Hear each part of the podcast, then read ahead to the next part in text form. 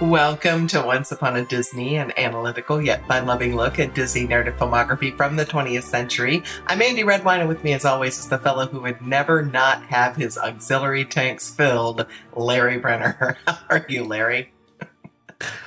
Um, I mean, much like this movie, I am out of gas. Uh, I'm going nowhere. Uh, it's just I've stalled out, Andy. I this this movie broke me. It broke me. And of course, the movie we're talking about is 2001 Zenon, uh, the sequel. Yes, yes. Um, and I, guys, some of you uh watch the movies as if it's an assignment that you need to do before the podcast. And I have never felt more strongly about giving you permission to not watch this movie. You don't hear Andy saying, if you haven't seen it, stop, go back, watch it, and then listen to us. You will not hear Just, us. No. unless you are deeply committed to seeing how bad something can be. And I, I said this to Andy a few seconds ago. I feel like I owe the Santa Clause an apology. the Santa Clause is watchable. It is a watchable yeah, movie. Yeah. This was not. This is how not to write a screenplay. This is like like this is RiffTrax worthy. Oh, I wouldn't wish this on them. I don't know that they're prepared for it. Oh Lord. Well, uh Zenon the sequel, some key facts to set the stage. So Zenon Girl of the 21st Century was a Disney Channel original movie that was supposed to be a series pilot, and we mentioned all of that on season 2, episode 19 of this podcast. Now the whole franchise is based on a children's science fiction picture book Zenon Girl of the 21st Century by Marilyn Sadler and Roger Bollen. They're a husband wife writing illustrating team. Zenon the sequel is the first sequel to be produced under the Disney Channel original movie banner. And like the Should first have been the last. Should have been the last. They should have been like, we're not doing that again. well, like the first movie, this piece is written by Stu Krieger, but this sequel is directed by Manny Coto, who produced the reboot of The Outer Limits for Showtime in 1995. He also created a series Odyssey 5, you may have heard of that, and worked on Enterprise in the early 2000s and later Dexter. Uh, most recently, he created and executive produced Next for Fox. And he's also the executive producer of American Horror Story and American Horror Stories. And he's written quite a few episodes in both of those series. So I, I have to say, Andy, if you had told a story about how the original Zenon movie, they were under deadline, um, and the writer went to the beach in the dark, did a rewrite the night before they started like shooting. yeah, that happened. And I want to say this movie feels like they're like, don't mess with success. Let's get him back to the beach in the dark. That's his process now. Well, um, yeah, if you want to do a really deep dive into Manny Coto, who is not Stu Krieger, the writer, but the director, you can Yes, check yes. you can check out The Ticking Man. Uh, there's actually a documentary about that, and it's a movie he sold for I think a million dollars in 1990 that never got made. So No, it's an I- interesting. there's a lot. There's a lot to like in his body of work, Oh, and for I sure. am sure. I'm sure when he writes his bio, this is not the first Eh, credit that he lists. Let me just tell you in his bio, this is not mentioned at all, which I think is very telling. right. Um, Okay. So, so also during this movie, Margie tells Zenon to write her history report about the stock market crash of 20, uh, 2006.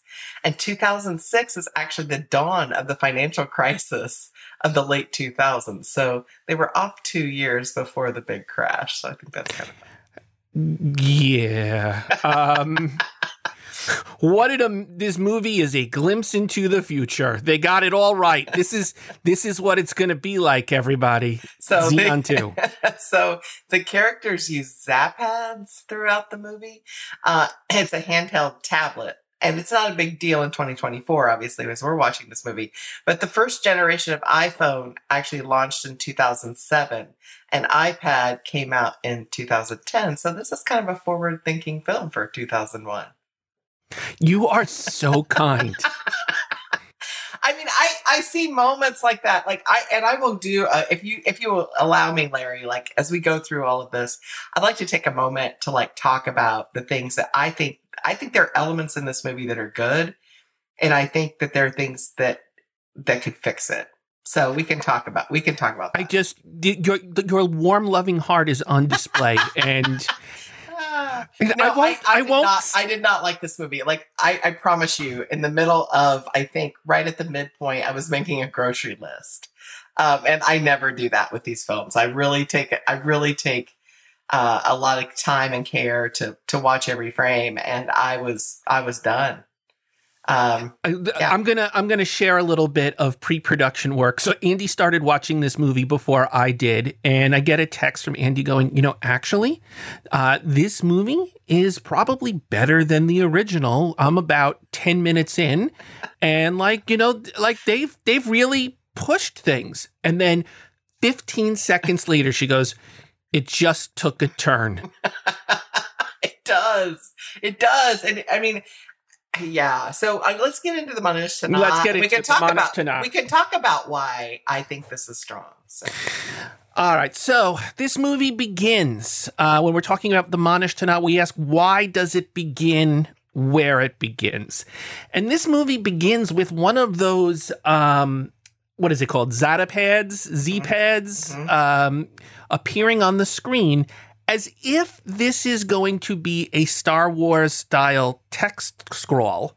but, right? I mean, that's that's how it begins. It's like, definitely a Pre- nod, right? and and they tell us, you know, previously Zenon Kar saved the space day, uh, which is what they call the space station, um, the space day, which I wouldn't bring my pets to, uh, but fine. um, that's what I. That's what I. Every time they said space, You think space it's a stay, pet? spay and neuter your pets. Um, yeah, and do that, folks. But yeah, Yes, uh, sure, that's sure. hilarious. uh, but th- and it tells us it tells us basically there's a movie called Zenon 1 you don't have to watch it because not much happens in it other than Zenon saves the day. And if Zenon 1 had just been this data pad, uh, I would have, I think that would have been great. Um, Andy, Yes. is this a strong way to open up a movie? No. Uh, some, some, t- but Star Wars does it. Why, why is it okay that Star Wars does it and Zenon, Zenon doesn't? I think Star Wars did it in a way that uh, is a nod to like the older movies of like Gone with the Wind, MGM. I mean, it's a different way of doing that kind of thing where we read the, you know, the grounding of the movie uh, in that space. I think, I think once it's been done, you don't do it twice, right? It's a, it's a, it looks like a copycat. Well, it is a copycat, but more to the point, when Star Wars does it, they are doing world building. Yeah. When this movie does it, they're doing a book report on the previous movie. Right. And and that that is they're not setting up the action. What they're actually doing is closing off the last movie before we start this one. It's not actually starting. And you could argue this isn't even the Manish Tana No. that the Manish Tana uh, is a little bit later when we actually see Zenon. So let's let's take Manish Tana number two sure. in this, which is uh, Zenon is walking around the space station, uh, the space day, uh, with her best friend Nebula, who looks drastically different because she's been recast. Um, and we learn that since the last movie, when Zenon saved everybody, her security clearance has been upgraded. She's allowed to go anywhere in the ship at any time. She immediately abuses this power by taking Nebula to this um, restricted area where she thinks she's found a video game in this restricted area. She's very amazed at this video game, which is Pong. Or, or, Right, or right, appears to display as Pong, Right. but it's actually not Pong. It's the it's the airlocks of the ship. right. And as she and Nebula are playing with this machine, stuff from Plank's office, C- Commander Plank, who runs the ship, is being sucked out into space. And I need to say this They almost kill them. They almost kill Commander Plank and the other person who comes through. There is a version of this movie where people are sucked out into space because Zenon can't follow directions. In the first movie, it begins with Zenon endangering her own life by doing a spacewalk. In this movie, now she's taking other people's lives into her hands. Uh, she is a monster. She should not be on the space station. Um, and and I hate her from the first moment that I meet her. Well, okay. So again, I think this movie starts with some action and some fun. And like you said, Zenon's in trouble again. It's Dennis the Menace in space with a female protagonist, including, you know, uh, the commander acting as Mr. Wilson, right? Yes. And and and I think it's I think it's kind of fun thinking that kids are thinking they've invented a video game when they're actually activating cargo doors, right? But as we've discussed many, many times, you only get one lie. And this Yes. and the idea that somebody would just give her security clearance for the whole ship, I'm like, okay, She's the- 15. right. But you've spent that lie in the first 10 minutes of this movie. And not, And not for, only and that- not for a great reason. And then they immediately revoke that security clearance Right. from her, Right. which. W- Okay, and then we're going to get towards what the inciting incident of this movie is. And Ooh, this boy. movie doesn't know no, it's not. because there's a lot of stuff that happens, Mhm. but none of it ever seems to go anywhere for a very long period of time. So I'm just going to mention some stuff. And Andy, if you think the inciting incident emerges, point it out to me. I will do. I'll do my best, Larry. So Zenon is being punished, and her punishment is on the space day, there is a compartment that is dedicated towards picking up signals of alien extraterrestrial life. It has never, ever picked up a signal. Uh, and now Zenon is going to have to monitor that section sometimes. Uh, that's her punishment for the next three months. And she complains about this, uh, although it is by far a merciful punishment. And if only Xena's like, it's so boring down there, to which I want to say, bring a book. Bring a book. what? What? This is not hard. This is this is not hard time. You bring a board game, uh, something, Yeah. cards, she, solitaire. ends, she ends up with a fidget, I think, in one scene. But yeah, for sure. I, I mean, it's dumb. Yeah. So as as it happens, uh, like the second night she's down there, she, first contact happens. Uh, the the the sound zoom goes over over the alien contact, and for some reason, while she's heard it, the device doesn't record it, and that reason is never explained. Um, it's never explained. It makes no sense.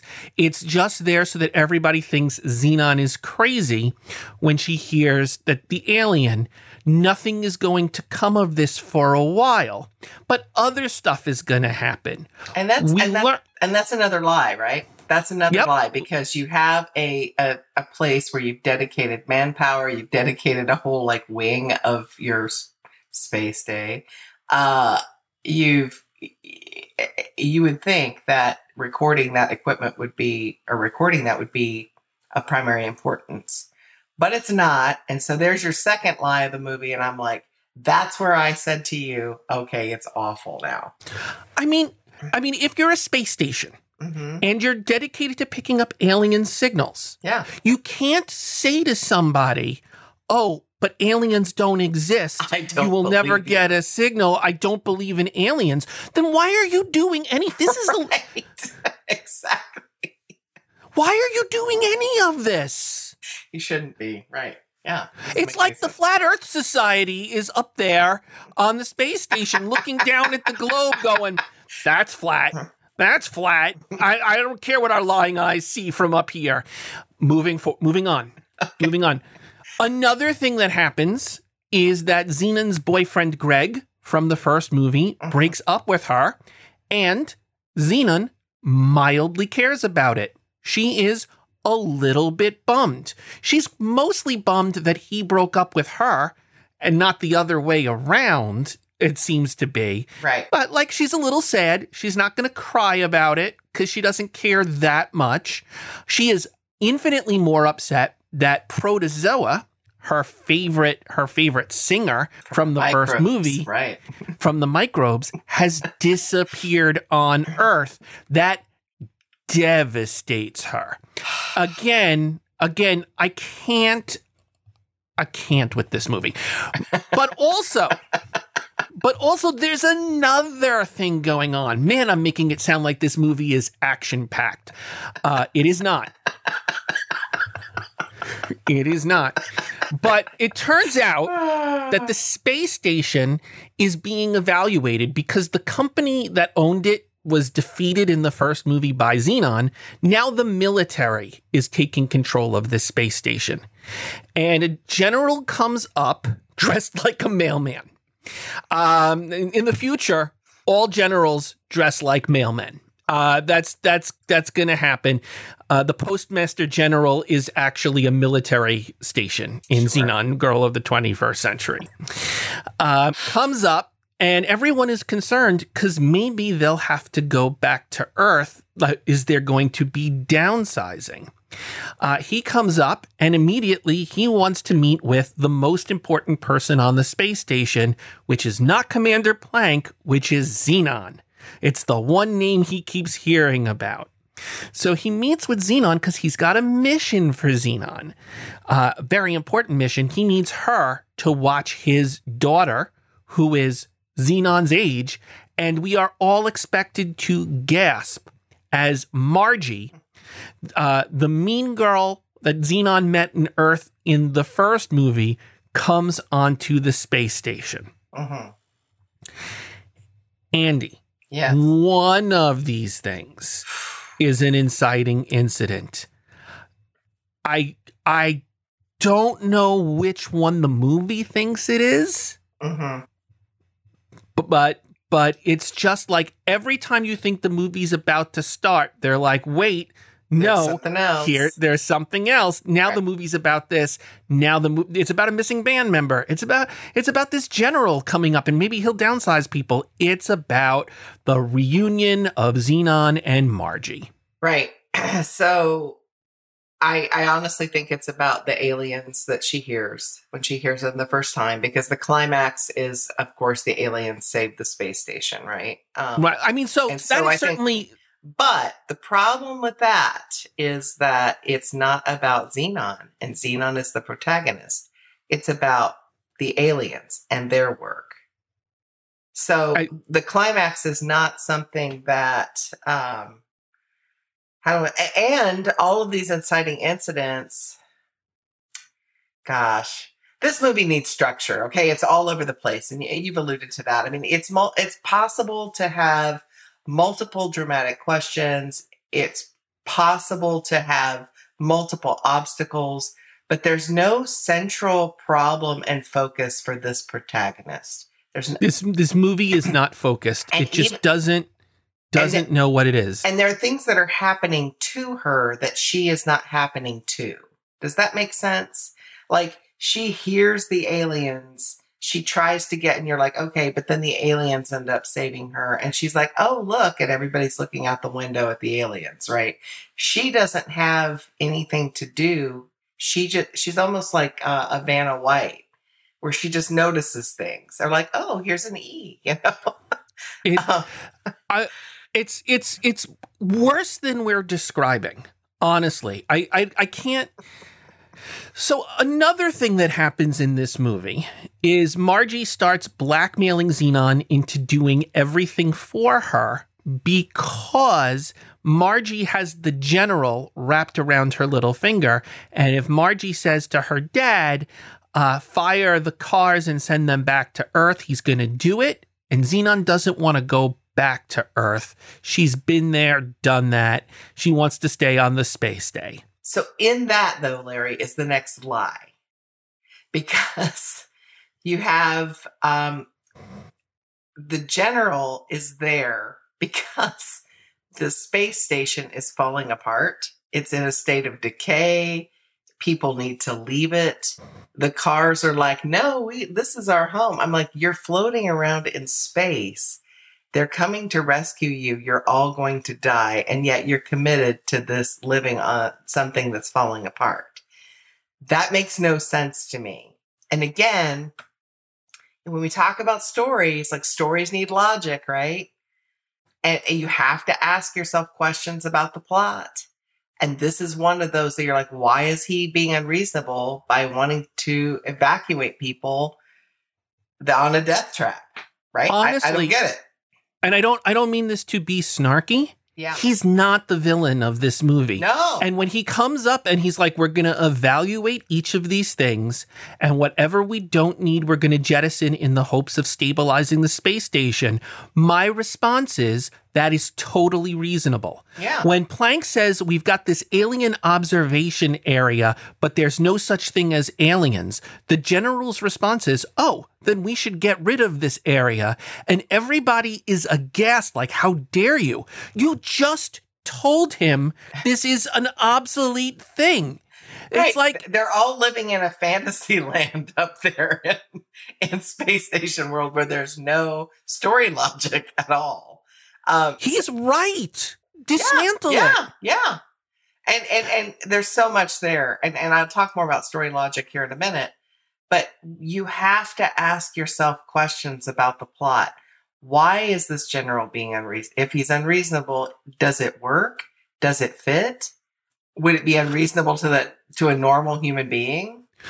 Listen, the movie I thought I was going to watch, uh, I mean, I knew it was Zenon and I knew it wasn't going to go deep. But once they brought in the twist of the military is coming in and taking over, uh-huh. my thought was going to be they're going to convert the space station into a military weapon. this is going to be yes. Ronald Reagan's Star Wars program that we talked about during the 80s, right? Right, We're going to right. have it's going to be it's going to be lasers pointed down on earth and that's going to be what the story is.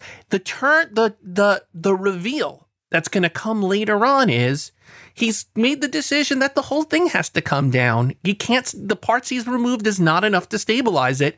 Everyone's going to die on this space station if he doesn't decommission it. So he's going to decommission it. What a monster. What a monster Yeah, this it man is trying it- to It doesn't make any sense. Doesn't make any right, I- sense. okay. There's another thing that happens, which is now that Margie is on the ship, she becomes popular with all the space station kids, including Nebula. And there is literally a scene in which Margie comes over to to uh, Zenon and says, "I'm having a party uh, in my uh, in my in my room, uh, but I need you to write my history paper." And and Nebula is like gonna go to the party, and Zenon's mad that Nebula's gonna go to the party, and they play that scene out as if Zenon is being selfish in wanting Nebula to stand by her, and Nebula, and Nebula, like the movie is acting like this is this is Zenon's flaw, and it's the, probably the only time in the movie where I was like, I was like, what? Where Nebula's like, you're being unreasonable. You were standing there. As this mean girl said to the person who's your best friend, you have to write my paper for for me so I can I can go hang out with everybody else. And you said nothing. Not Zenon a thing, yeah. later, I, I just got to move us forward a little Yeah, bit because I yeah. still don't think the movie's gotten going. So now Zenon meets with Nebula to make up with Nebula and to apologize to Nebula for for what uh, for nothing for nothing. She did nothing wrong. I'm on your side here, Zenon. Only here. Mhm. Um, and Nebula is sad because Nebula's part of the ship has just been decommissioned from the space station, and she and her mother are going to be sent back to Earth. And Zenon pretty much tells her parents that this is not going to stand. And she says something along the lines of This general's gone to war with other people, but not with Zenon Kar, girl of the 21st century. Although, aren't they all girls of the 21st century? Margie's a girl of the 21st century. So is Nebula. It's the century in which they live. Um, anyway. Ah, I, I say this as Larry Brenner, podcast host of the 21st century. that's right. That's right. Uh, oh my okay. goodness. Okay. So, Zenon's plan such as it is, is to sneak into a crate onto a shuttle which is going back to Earth. Once she's back, oh, she also figures out, I'm sorry, God, this movie. She also figures out that the Zoom sound that she's been hearing on the alien part of this is actually the aliens responding to Protozoa's song from the first movie, which had this part that went zoom, zoom, zoom, makes my heart go boom, boom, boom. You can see why, I mean, who can, he's a genius to come up with lyrics like that. It's, uh, uh, but the aliens are responding to it and you know music is the universal language. They they are trying to communicate. And at one point they because the space station's down they're now sending the signals directly to zenon's uh, data pad. Again not explained. Why why her? We never we never know. So so here's her plan. She's gonna she needs to get nebula back on the ship. To do that she's got to go down to earth on Earth, she's got to find Protozoa, get Protozoa to come back to the ship to play the music, to contact the aliens, to swallow the fly. I don't know why she swallowed the fly. Perhaps she'll die. but that's her plan.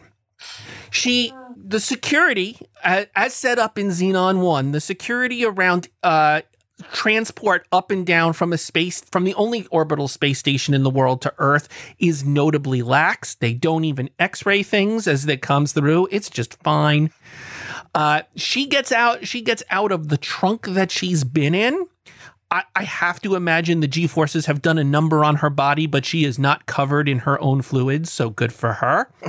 Uh, and to find out that Margie has also come down to Earth with her because somehow Margie knew that Zenon was going to do this. Mm. Again, mm. never explained. But beyond that, Margie, what we what we don't know, or Zenon doesn't know, but we know in the audience, is that Margie framed Zenon for kidnapping her down to Earth because that's a normal thing to do. No, uh, okay. Yeah. But mm-hmm. now that Margie's here, Margie's going to help. She wants an adventure too. And the movie sort of becomes a buddy comedy between the two of them. Zenon is reunited with Aunt Judy.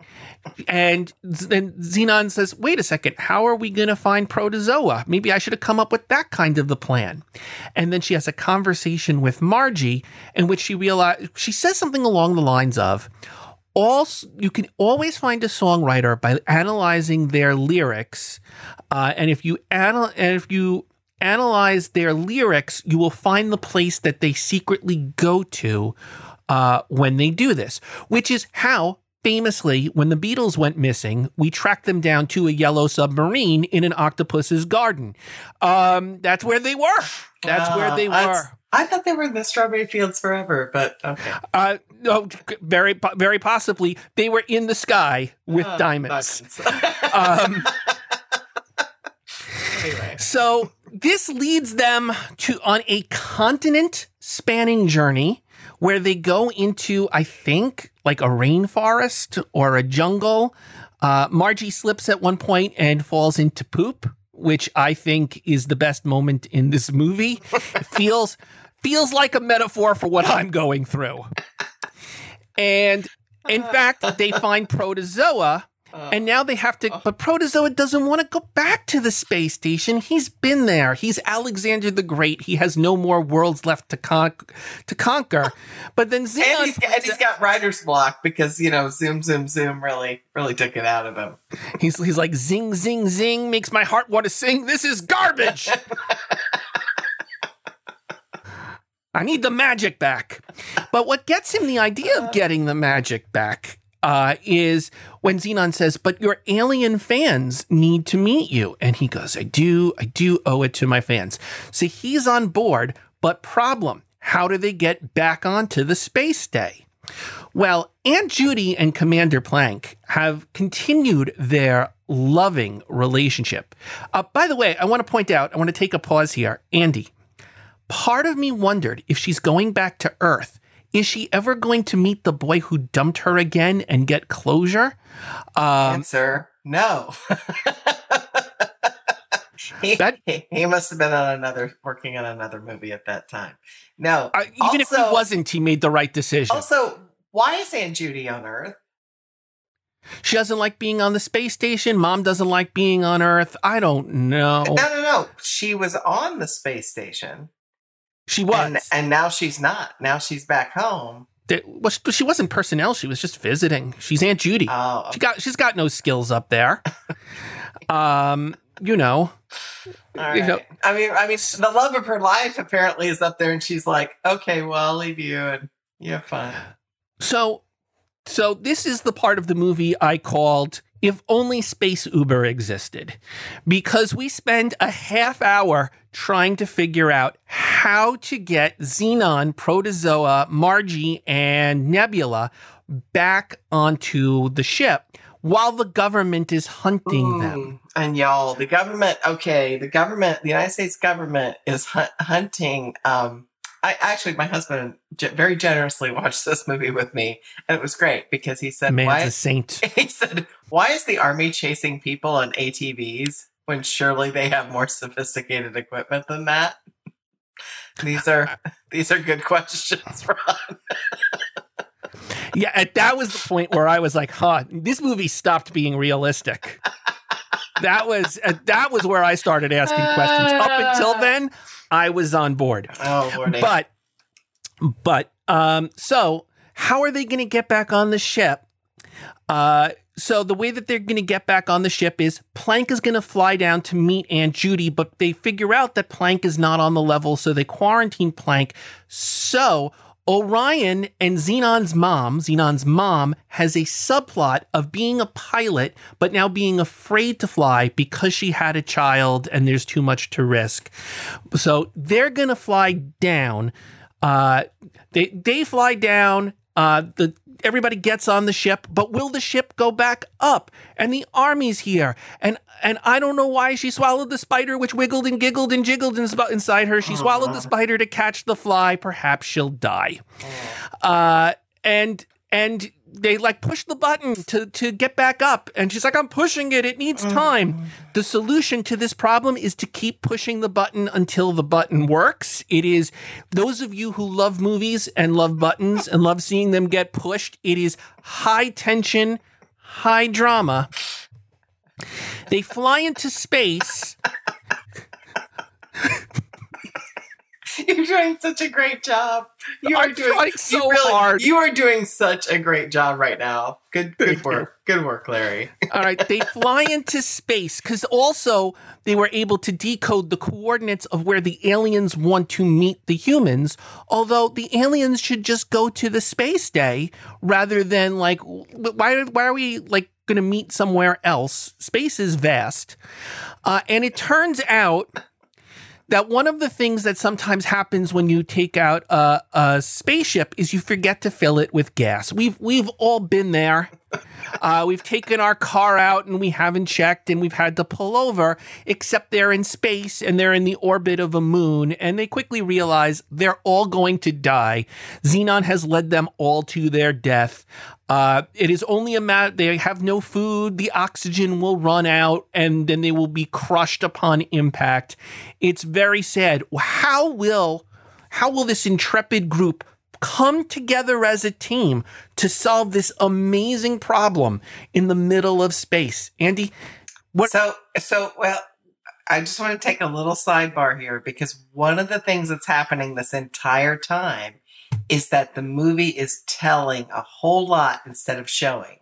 You you assume by Larry's description that you're seeing action. You're really not. no. You're seeing a whole lot of uh sitting know- around, yes. thrill as characters look at each other. you're getting a lot of telling. So it's really getting bogged down, uh, you know, in the, oh, we're in the future in space. And we need to keep convincing our audience that we're in space and that is the future again and again and again. Uh, I mean, the take, you know, what, uh, there's a good friend of this podcast. He's been on this podcast, Tom Provost, who says to me, has, and has been saying to me for years, you don't stop taking time out for the exposition. Get that out of the way quickly on the front end. Get in, get out of it, and start your story. You don't need to keep convincing the audience again and again that this is happening. And I, this- I and honestly, if all those things were cut, like if every time you start cutting this and telling me who protozoa is, and you don't have to keep doing that. Tell me once. I'm I, I'll remember. But honestly, Andy, I think the problem is this movie doesn't ha- doesn't know which of its stories is its story. Yeah. I think this movie thinks the story is about Zenon and Margie Yeah. uh, coming Well- to understand each other. And I think And it- I think thematically, you know, there's a value of friendship. There's the importance of sticking together. I think that's where probably tween girls and Disney is going to land with this movie. Uh, Margie moving from you know mean girl to helpful friend. Um, the sentiments there, the execution's way off. So if that's the story, then the inciting incident should be Margie is coming.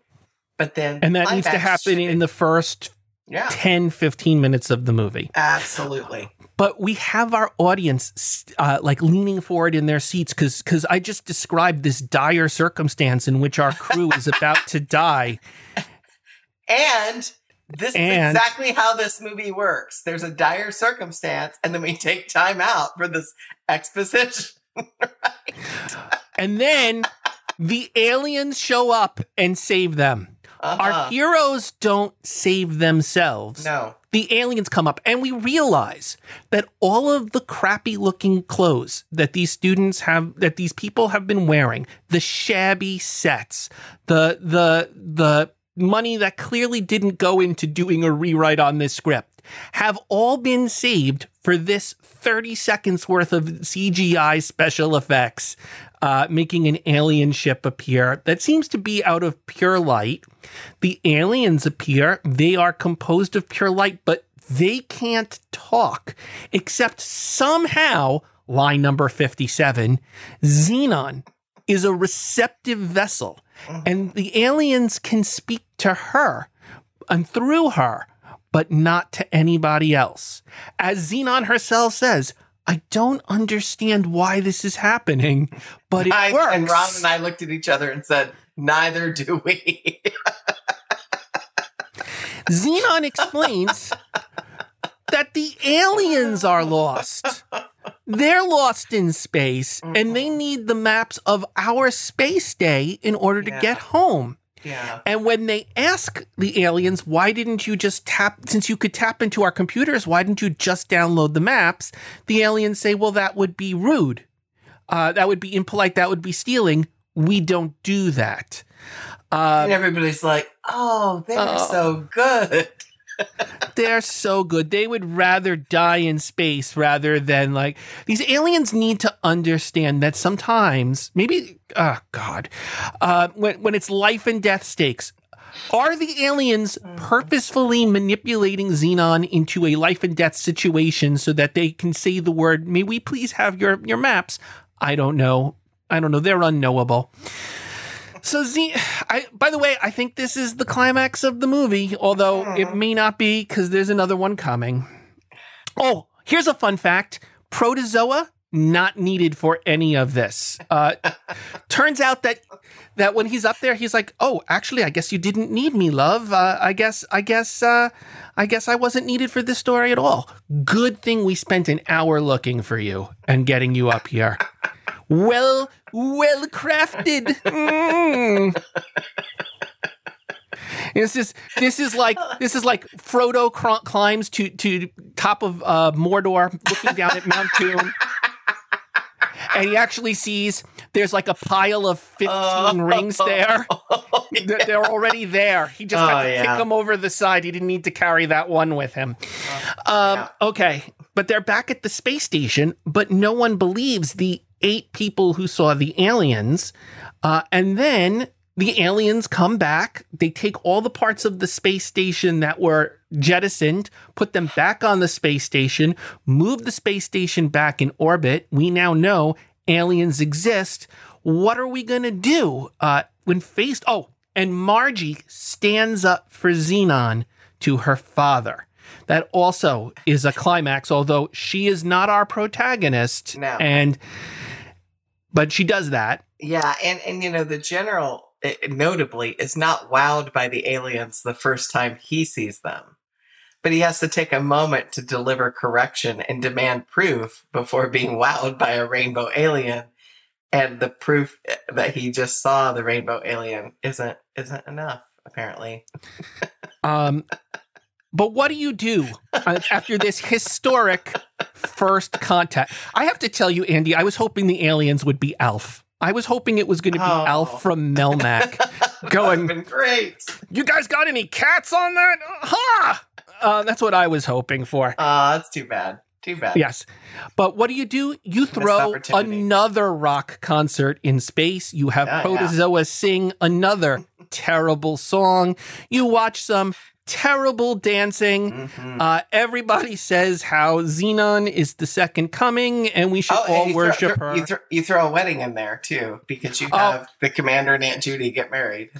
They get married. Good news in the future when you get married, no one spends any time picking out their wedding outfits. You just throw on whatever is available. Like an old baby blanket is Aunt Judy is wearing like it looks like you know my my child had like a, a little rag we used when he had to spit up his milk. That's what she's wearing as her wedding gown. yeah. Yeah. I Um, mean, and- you know, I mean, they, it's not like they have a bridal shop on the space day. I mean, come on. and and uh, oh and zenon looks at orion who is the boy in this movie and it's like they're looking at each other for the first time and it promises a romance and promises in that romance i guess that there will be a future to this series and then the movie ends and then the audience weeps uncontrollably 45 minutes says i don't want to do a podcast anymore i don't want to talk about this movie uh, I'm done. I'm done, I mean- Andy. well, let's let's let's not let's not belabor this, but but I think this is a. I mean, it's kind of funny to watch, and I I do this with like RiffTrax. I do it with other movies, but like I think it's kind of fun to watch a movie like Zenon. Uh, to be like what's what's wrong with it? And so that you do not copy those mistakes when you are writing your screenplay right? Um it, it like i said it's possible to have multiple dramatic questions but you need a central problem and a focus for the protagonist. And the stakes need to equate to the drama. If a bunch of people can potentially die on a space station that is far those are far higher stakes than if protozoa is washed up right? Uh, no one cares I mean, you're you are so generous to this movie because you're saying we can learn from it. But this is the equivalent to me of watching of watching someone jump off of a diving board into an empty pool of cement.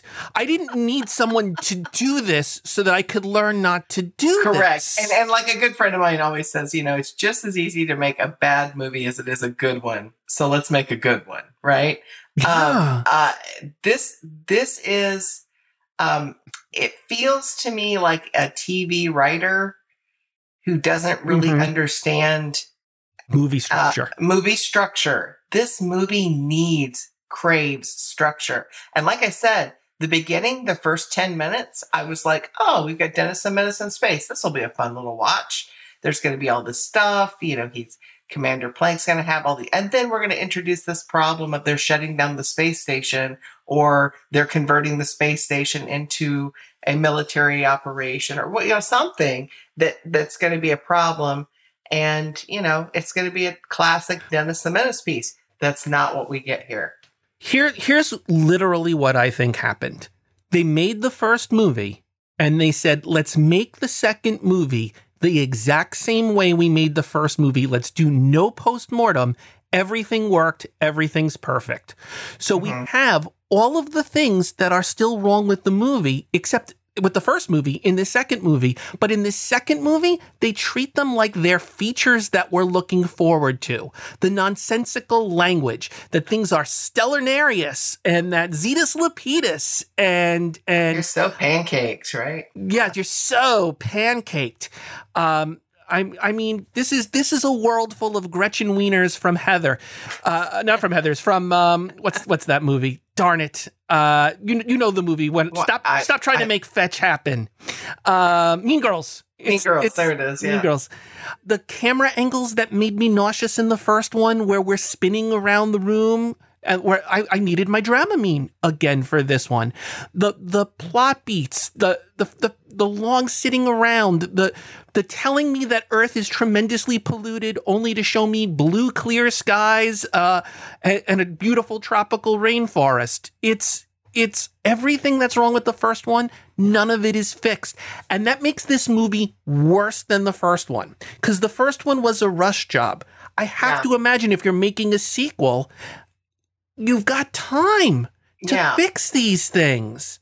And they yeah, just, I mean, I mean, at the very least, you could have asked some questions. You could have plotted your story scene by scene to make sure things are congruent. It would have fi- foiling. it would, yes, it would have fixed the mess. I mean, arguably, Margie is a foil for Zenon, right? Sure, but but Marge Margie is sort of the antagonist, but also sort of the secondary protagonist who goes on the adventure with her. Yeah, if if you want to do if you want to say in the first movie zenon took on big business and in the second movie zenon's going to take on the military then do that but you Mhm. have to make the military a villain they need to be up to no good. If you want to say Zenon took on humanity and now the aliens are a problem she needs to solve, what what if the military is like it's an alien ship, we got to shoot it down, but Zenon is the one who knows the aliens are good and benevolent. There's there's Yes. ways to do this yes, and make the story good. Again, the big problem I had with this first movie is we start in space and then we go to Earth and Earth is boring in the middle of the movie. We do that again hmm in in this movie. I just I I'm willing to do the Santa Clause 2 next year, Andy. Uh if I never if I never have to touch Zenon 3, uh, I, I'm good. Uh, Uh, I might- Santa I Claus might- all I day might long. have to do it. I might have to do it as a bonus episode just to spare you that uh, Yeah, spare you we- that that pain. No, I, I I do think though that there's a lot here that you you know like you can you have to have a, a point A to, like your protagonist has to have an arc. Zenon is the same person at the beginning and the end of this piece. In a lot of the same way that I mean she she doesn't change or grow really. Um she doesn't she doesn't she's going to get she's she's her own person. Um uh, she can shift her want. That initial want that she has can grow or change maybe, but she has all these things going on concurrently and it's just too and, and so none of it matters like everything matters and nothing matters because we're going to while the stakes are the highest and i did that on purpose while you were talking i interrupted you and said something sort of mundane right? When the stakes are the highest we go to something kind of like whatever. That's how this it it it, it yeah. It doesn't hurt it. It hurts itself. And it stabs movie is- itself in the foot. And this movie is constantly telling us, not showing us, that we should love Zenon. Every single time. So there is, I realize, by the way, listener, that I'm referencing a lot of other media in order to avoid actually talking about the movie that I watched. But there's a famous episode of The Simpsons. It's uh, the one where they introduce Poochie, and Homer Homer makes a joke of whenever Poochie's not on stage, everybody should be asking, "Where's Poochie?" Mhm. And this movie kind of works that way.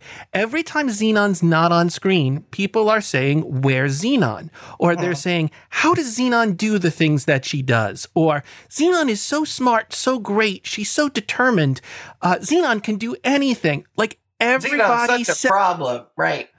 We Uh, hear there- we hear it, but we never see her acting in a way that would show us anything. If anything, I think the most the most um the most pathos we get with her is is when Margie is pushing her around. Because you kind of feel you kind of feel like, oh, she Margie's kind of taking her and and that you could make a meal from that, right? she has to stand up to Margie. Yeah. But, But- she never really does. she she she never really does. She's a little passive aggressive, hmm uh, and that's about that's about it. Um, yeah, yeah. Oh, uh, oh. Uh, I don't know, Andy. Like, I know you have solutions for this. Have you covered all your solutions? Yeah, I Should think we- I have. I think I have. I think you, you know, set up that escape to Earth. If you got to get to Earth, let's get there sooner, right? It, it, like if if if Zenon is and, and have it for the wrong reason. If Zenon's escaping to Earth to avoid Margie's blackmail, maybe right? That's a good reason. But then there is another problem because now she's on Earth and she's encountered this other thing, right? That she can't deal with. If also, you know, if the grown-ups can't solve all the problems and it's left to Zenon to, to solve them, then the aliens shouldn't be the ones solving the problem. It should be Zenon. Zenon should be uh, dealing with all of that from the get-go. Also, you can't just take us back to the places we went in the first movie. No. So I would I would have like because they're fighting, Zenon and Margie throw themselves into an escape pod on the space shuttle. The Mhm. the the the escape pod lands on an alien planet, and the two of them have to work together to survive until uh, the space stay can come and rescue them. Yeah, or a Right. callback to the to the Pong game, right? And somebody's playing the Pong game, and it's like, why is this happening? And they're fighting this pod, and the pod gets you know goes to Earth or whatever. That's cool. Now they're stuck together. As But- that's interesting. Yeah, my but my real solution to the Zenon franchise is we burn down the field where we grew the crops, and then we salt the earth so that nothing can ever grow there again. Um, like the the land should never should never see life again. Uh, there, there's Um, just not a. protozo- it would be. It would Yeah, just be. I feel that way about Protozoa. We could get totally get rid of Protozoa, and nobody would be. Uh, nobody. it would nobody just has. be better yeah, to build something from scratch. There- Mhm. I don't understand what is the valuable part of this property that we need that we think is special and worthy of making a movie. If it, all we need is kid on a space station, that's it. We don't need any of the rest of this. None of what they did with kid on a space station is good. Not not even the name of the kid is good. Th- uh, That's that's it. yeah. Yeah. It's tough. It's it's this is a tough, tough, and and like you said, if you're going to make a villain, you got to make him a, a big bad because General Hammond is not a big bad. He is, and initially Zenon's kind of flirty with him, which is super creepy. She was flirty with the with the head of the corporation in the first one. They literally were just like, let's do a scene for scene parallel Oh, to that first movie. yeah, you're they not went wrong. back they went back to look at the structure of their first movie and said this this thing that we made uh, we got money to do a sequel let's just do it the exact same way let's just do which is which way. is kind of the pattern of television, right? Like if you have a TV show that works in a certain format, right? You kind of if it's episodic and it's kind of evergreen or whatever, you can kind of do that. That's not how movies work. no i hate this and i don't No. like hating this I, i, know. I i'm not So- a hateful person so we, we do need it. We need to because we we both hate it. Um, we need to play the glad game. We need to play the Pollyanna glad game.